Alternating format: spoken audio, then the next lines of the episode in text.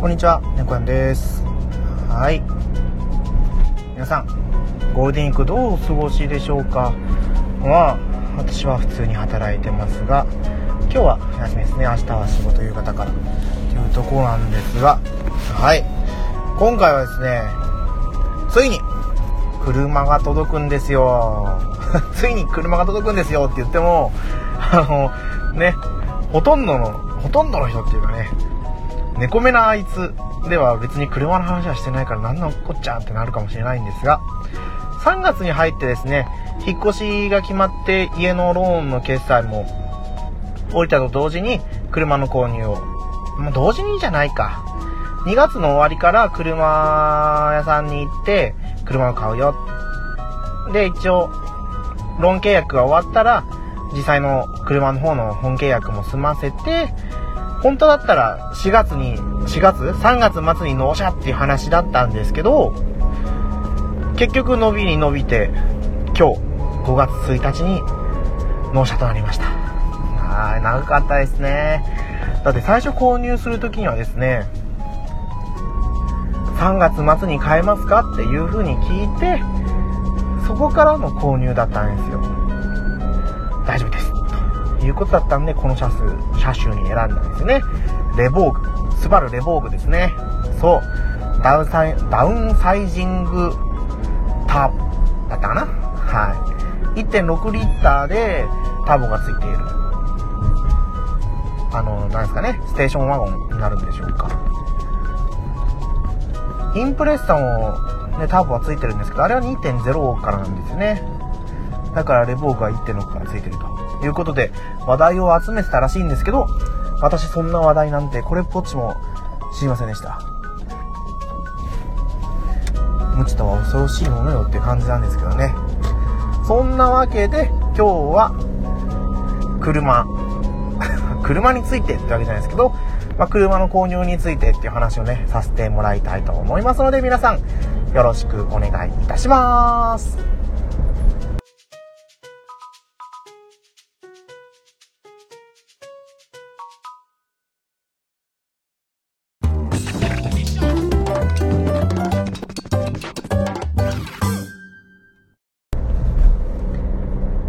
こんなわけで、前回家を買ったという話をしたんですけど、実際に本契約、ローンの本審査を終えて、で金商契約が3月5日だったっけな、7日だったっけなに終わったんですけど、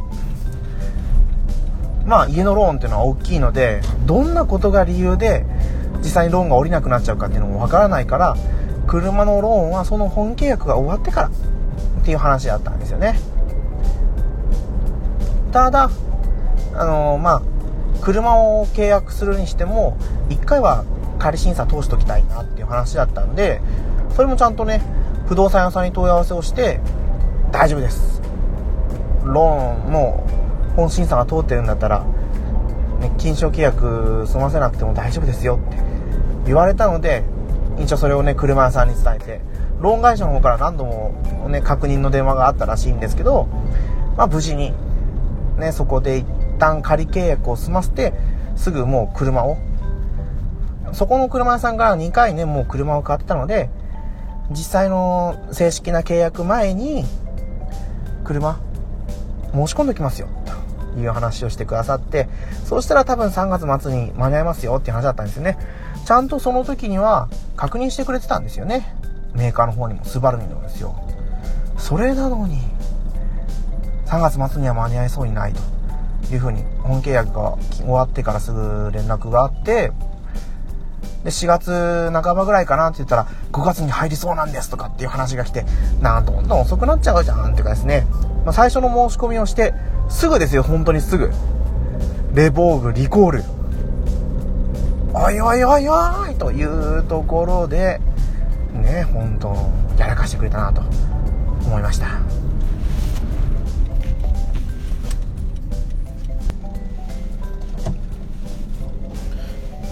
いしょ。そんなわけでリコール、何が原因だったかっていうと、要は発火してた、車が燃えちゃったっていうことだったんですけど、原因はエンジンにあったんですね。よくよく私ね読んでもそんなに詳しく分かんないんですけど、エンジンの動きの問題、あったかいままの空気を取り入れちゃって、でそのせいでエンジンの動きの中でうまく冷ますことができないで発火しちゃう、ひび割れてエンジンオイルが漏れちゃって発火しちゃうというふうなね、もう本当に大事ですよ。本当ね、大変が大事になっちゃって取り返しがつかないということだったみたいなんですけど、でそのエンジン制御のデータを書き換えるということで対策をしたみたいですね。どっかのサイトにはやっぱりそのダウンサイジングターボの 1.6 リットルでのやるっていうところにだいぶ無理があったんじゃないかっていう話もありますよね。だからそこがね、もし書き換わってたらそのターボの魅力っていうのがちょっと半減するのかなっていうのもあるんですけど、私今までターボ車って乗ったことないんでそんな実感は湧かないですよね。ちゃんと乗れていい車だったらいいなというふうなレベルであります。車に何を求めるかって言ったらやっぱり快適さ、乗ってての快適さと、あとは音楽ですかね。いい環境で音楽が聴けるっていうところが大事です。最近はポッドキャストを聴いてばっかりなんですけど、昔はもう音楽ガンガン聴きながらもう大声で歌うっていうのがね習慣だったんで、私のカラオケボックスみたいなもんですよ、車の中ね。いやー懐かしい学生の頃がっていうところで、だから最初に買ったスカイライン V35 だからスポーツカーじゃないんですよね。もうセダンタイプになった GTR と別れた後のスカイライン V35 の時は中古車買ったんですね。就職して初年度に車買わないとか言ってたけど3ヶ月で契約して買っちゃった。高かったですよね、269万だったかな。ちょっと頑張って買ったんですけど、あの時はメーカーオプションのBOSEのサラウンドシステムをつけてる車を買ったんですよ。いやーやっぱり音楽良かったなーと思いましたね。いや僕良かったなって言いますけど、実際そのサラウンドシステムがついてない状態の車の音を聞いてないから、実際どこがどう変わったかっていうのは私にはわからないんですよね。今回もじゃあどうしますかって話になったんですけど、やっぱり最初からつけないと買えないと、ローンに組み込んでもらえないとうちの奥さんから許しが出ないだろうということで、もう最初からって言ってもフロントスピーカーだけですね、ちょっといいものに変えさせてもらったというところです。奥さんには内緒です。このポッドキャストを聞かない限りは知ることがない事実だと思いますね。さてマリーさんね、マリーさんの話になっちゃうんですけど、実は今車の引き渡しに向かってる途中なんですよ。でだから多分後でっていうか、この同じ回の中での後編っていう形で今度は引き渡し後の自分の多分ねテンション上がった感想を喋ってるなと思うんですよ。そこも聞いてもらえればいい比較になるのかなと思います。今がワクワクしてるこの気持ち、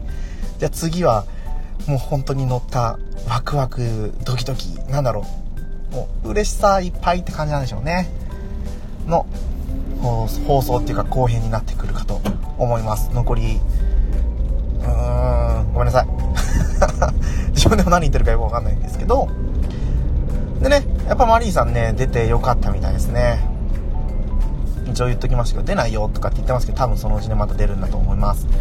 それでですね、ちょっとこの車の話じゃないんですけど、ポッドキャストの中の人っていう番組にユンユンハクションユンユンさんが出演されたんですけど、そこでうちのね前任の番組の猫缶電子版の話をしてくださってたんですよね。女版猫缶電子版になりたいって言ってくださってね、もう本当に非常に感激でしたね。私はなんだろう、言葉にならない感無量ってやつですよ。自分の番組ね本当ね些細な番組だと思ってたんですけど、そういう風に周りから言ってもらえるっていうのはもうありがとうございますとしか言いようがないですね。でもねユンユン白書聞いてても分かると思うんですけども、うちの番組よりも十分いい番組ですね。断然いい番組ですね。日本語って難しいですよね、この形容詞の使い方。特に自分も含め若年層はですね、やっぱり形容詞の付け方が下手なんだなと思います。それはもう若者言葉っていうところで致し方ないんでしょうけど、だからね、最近思うわけですよ。就職してて標準語使うようになって、でやっぱり立場的にも若い人が下の人が入ってくる。職場でね、もう私上から数えて4番目5番目ぐらいなんでびっくりですよね。23人とかいるんですけど、でスタッフとして看護師だけですけどね、上から数えてそんな早いのかと。31歳でした、すみません。この前誕生日迎えて31歳なんで、もうここで私はまた年齢詐称をするところだったと。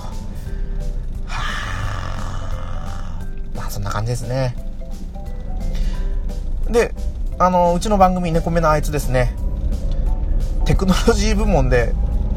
最高7位か8位ぐらいまで上がってましたね。いやびっくり。いやもう皆さんリスナーさんのおかげです。で、あと iTunes のレビューの方にも3件ですね、コメントいただいて、もう嬉しい限りですね。まあ前の番組から聞いてくださってた方々なんですけど、そこまでね書いてください。あ、やっぱり私が喋ってるのを楽しみに待っててくれてたんだなと思うとですね、もう心躍るワクワクですよ。エンジョイじゃないですけど、エンジョイだけじゃ分かんないですよね、歌ったらいけないからですけど心躍る。そんなわけで、じゃあですね、多分ここでタタタタタタタタタタ、要はあれですよ、なんだっけね、まあ音楽がちょっと挟んで後編の方に移っていきますので、皆さん続けて聴いてください。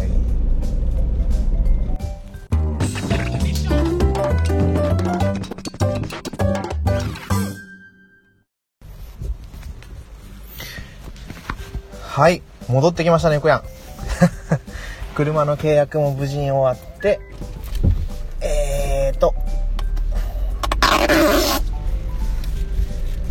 レボークですね、納車されました。いやー、やっぱり気分がいい。何でしょうね、一番最初にスカイラインを買った時と同じ感じですかね。車を運転した感じも、ハンドルの重さが、まあ前マーク X もうちにあって、それ結構ハンドル軽かったんですよ。でその前は K に乗ってて、あ、そう、マーク X が妻が乗ってて、スティングレー、ワゴン R スティングレーには違う通勤で乗ってたんですよね。でハンドルが軽かったんですけど、今回のハンドルの感じっていうのがそのスカイライン V35 になんとなく似てていいですね。しっくりくる。いやー、新しい車、この新車の香りっていうのもいいですよね。なんか新生活じゃないですけどすいません、本当に嬉しすぎていいですねしか言葉が出てこないんですね。しかもほら、話し方もなんなんですねしにかなっちゃってて、いやダメだなこれはもうポッドキャスターとして失格だなと思いますけど、ちょっと車を走らせながら、設定ほとんどしてないんで、まだ Bluetooth でもつながってないし、今シートベルトのところにこうね、マイクポチってつけて喋っているところなんですが、違いますね、いいですね。音も結構静かですよね。やっぱりなんでしょう、あと保険のこととかもいろいろやってきたんですけど、最近だと車のローン、クレジット払いができるようになったみたいで、口座をね毎回変えなきゃいけないっていうのはめんどくさいから、もうこれっていう決まったクレジットカードがあるんだったらと思って、今回はクレジットカード払いにローンじゃなかった、車の保険ですよね、やってきました。車の保険もちゃんとポイントがつくんですかね、クレジットの会社、まあその会社ごとによりけりなんでしょうけど、あれなんか話そうかなと思ってたんですけどね車が納車される前はいろいろああだこうだ多分話すんだろうなとか思ってたのが、もう納車されたらね、嬉しすぎて、あとこの新車を運転するっていうこの緊張からか全然喋れてないですよね。ダメだただ別人なんじゃないかっていうぐらいね、人が変わったように喋ってるから何があったんだって思うかもしれないんですけど、まあ納車前と納車後の感じですよね。まあ、実際にこのダウンサイジングターボなんですけど、市街地を走ってる分にはそこまでね、なんかそのターボがついたからって良かったっていうのを感じないみたいなんですよね。それはだって市街地でね40キロ50キロぐらいしか走んなかったら、それはターボの効果もつかないわっていうところですよ。車の説明書も見れてないからどうやって使うのかもいまいちわかんないですけど、多分勝手にやってくれるかと思います。雨が降ってきたからね、ちょっとエアコンのことも考えるんですけど、いろいろね、いやー、はいすいません、いっぱい多分喋ろうかなと思ってたんですけど、車のことに関して言えばもう納車されたってことで頭がいっぱいで喋れないので、また後日に話させてもらおうかなと思います。では今回猫目なあいつ第4回あれ4回で間違ってないかな、1回2回3回3回がランケーブルの話をして、4回が車の話をしたと。前編でレヴォーグどんな車みたいな感じを軽く喋って、ダウンサイジングターボ直噴 1.6 リッターの話をして、2.0 はねそんなに大きくなくていいかなと思ったんですよ。あと税金も変わってくるし、 1.6 でターボがついてるんだったらそれで十分じゃないかということでこっちを買ったんですよね。でそうですね、いろいろなんかあったんですけどね、セーフティーパッケージとかって言ってサイドビューがついてたりだとか、そういうのは今回はつけなかったと。普通の運転でいいし、バックモニターだけはね今回ちょっとつけてみたんですけど、今までバックモニターをね使って運転するってことがそうそうなかったんで、私はもう普通にサイドミラーでこう見ちゃうんですよね。だからサイドミラーのボディが映っている部分のサイズっていうのは本当に大事なんですね。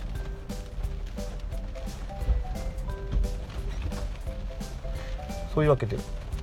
はい、第4回猫缶電子版本題を終わりにさせていただきたいと思います。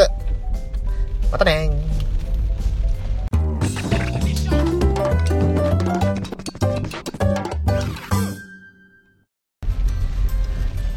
というわけでまたねとか言ったんですけど、エンディングはこれからで、はい、猫目のあいつお便りお待ちしております。ツイッターでハッシュタグ猫目なあいつですね。猫はカタカナ、目漢字、なひらがな、あいつはひらがな、カタカナでお願いいたします。メールアカウントもあって、猫目なあいつ@gmail.com ですね。ローマ字綴りです。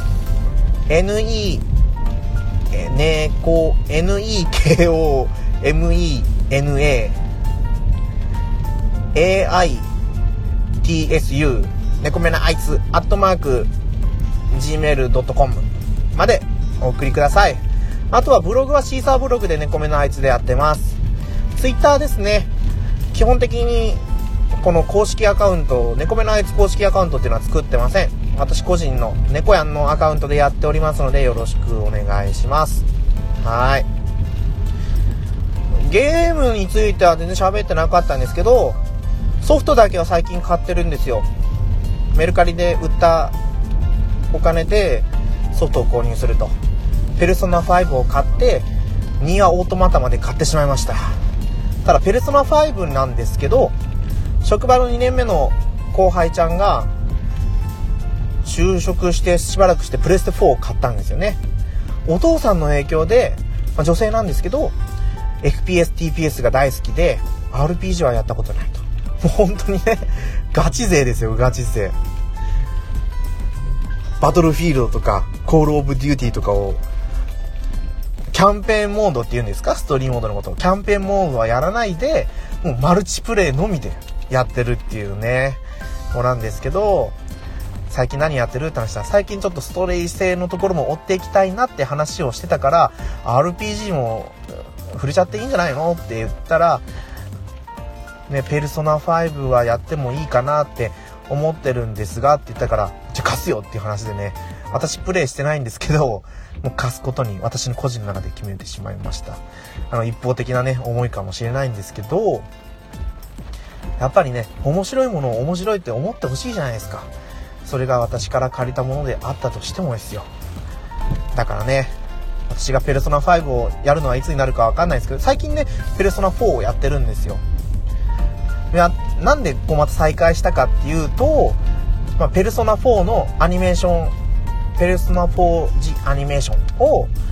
ちょうど Hulu でやってたから、それで見た時にまたやりたいなと思って、途中からですけどねやり始めたところです。今夏休みが終わって一度物語が半分まで来たのかなっていうところだと個人的には思うんですよね。でこれアニメ版も普通のペルソナ4とペルソナ4ゴールデン版があったんですよね。なんか私の知ってる内容とはちょっと違うなと思ってたら、そういうことだったんだなと思いました。あとは相変わらずウイニングイレブンですねをやってて、前回それ喋ったからいいとして、あとはマリオカート8デラックス届いて、もうほんとね妻がね楽しそうにやってます。今日もやろう今日もやろうって言われてね、結構ねマリオカートって疲れるんですよね。集中するからなのか、あと結構ね体動かすからだと思うんですよ。昔からのねマリオカートになったら分かると思うんですけども、壁にぶつかったら痛とかって言っちゃうし、ハンド切る時に体が動いたりとかですね、普通にやっちゃうんで、もう肉体的疲労も半端ないかなと個人的には思っております。で、これから何が欲しいかと、ドラクエ11は欲しいし、あと何かな、直近で発売されるゲームで何か買おうと思ってるものはないかなと思うんですけど、6月7月がねちょっと出過ぎなんですよね。ここが悩みどころでね、いかに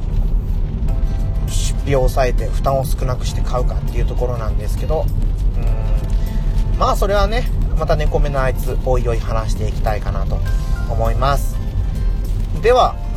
次回ね第5回何について話そうかなって思いながら、今回の放送は終わりにさせていただきたいと思います。それではまた皆さん次回放送でお会いいたしましょう。さよなら。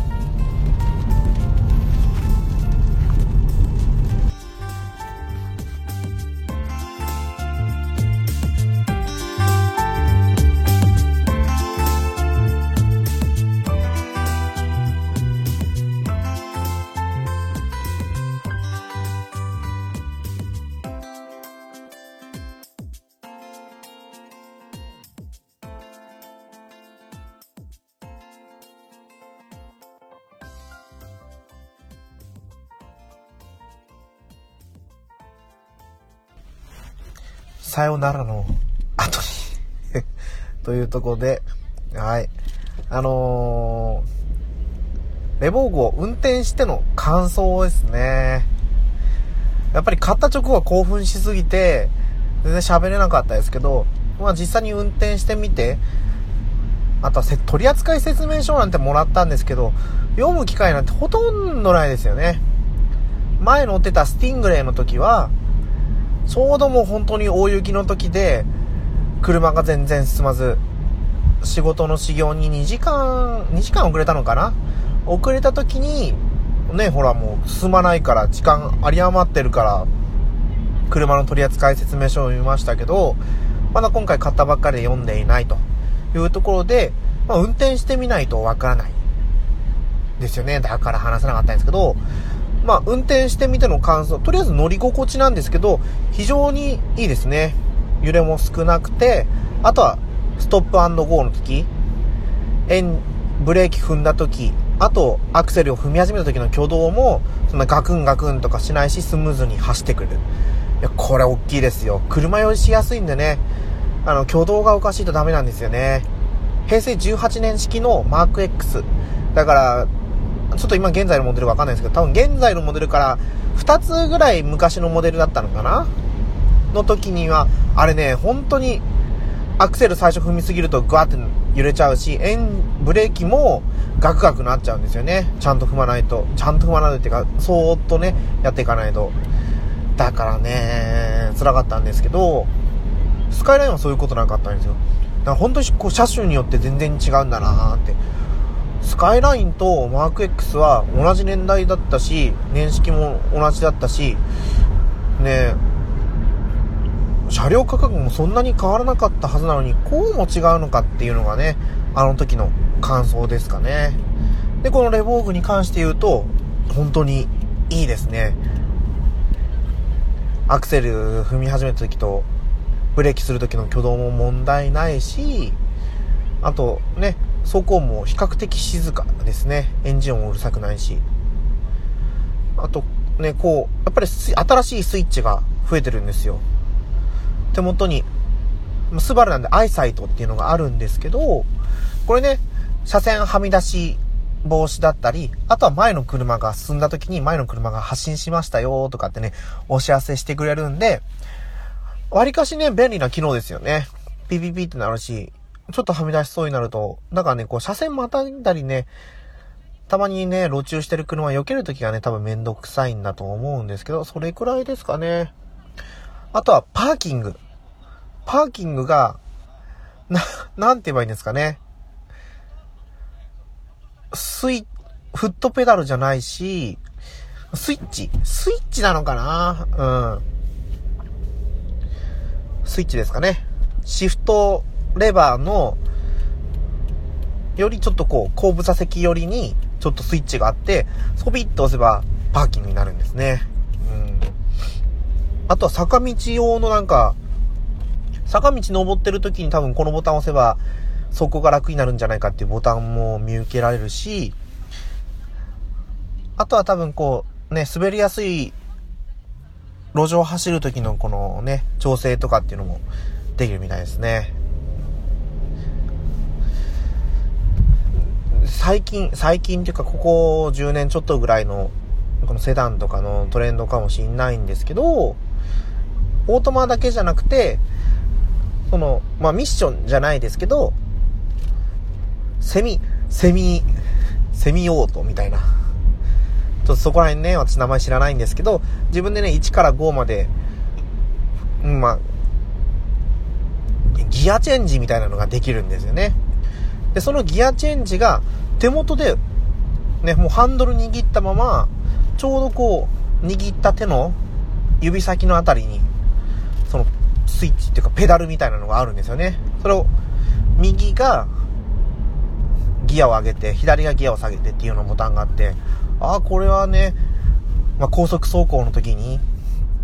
それを操作して走りやすくなってるんだなーっていうのがこう実感ですね。あとは走行の時の車両の状態っていうのをフロントの下の方のちょっとモニターで表示してくれて、でスピードのところの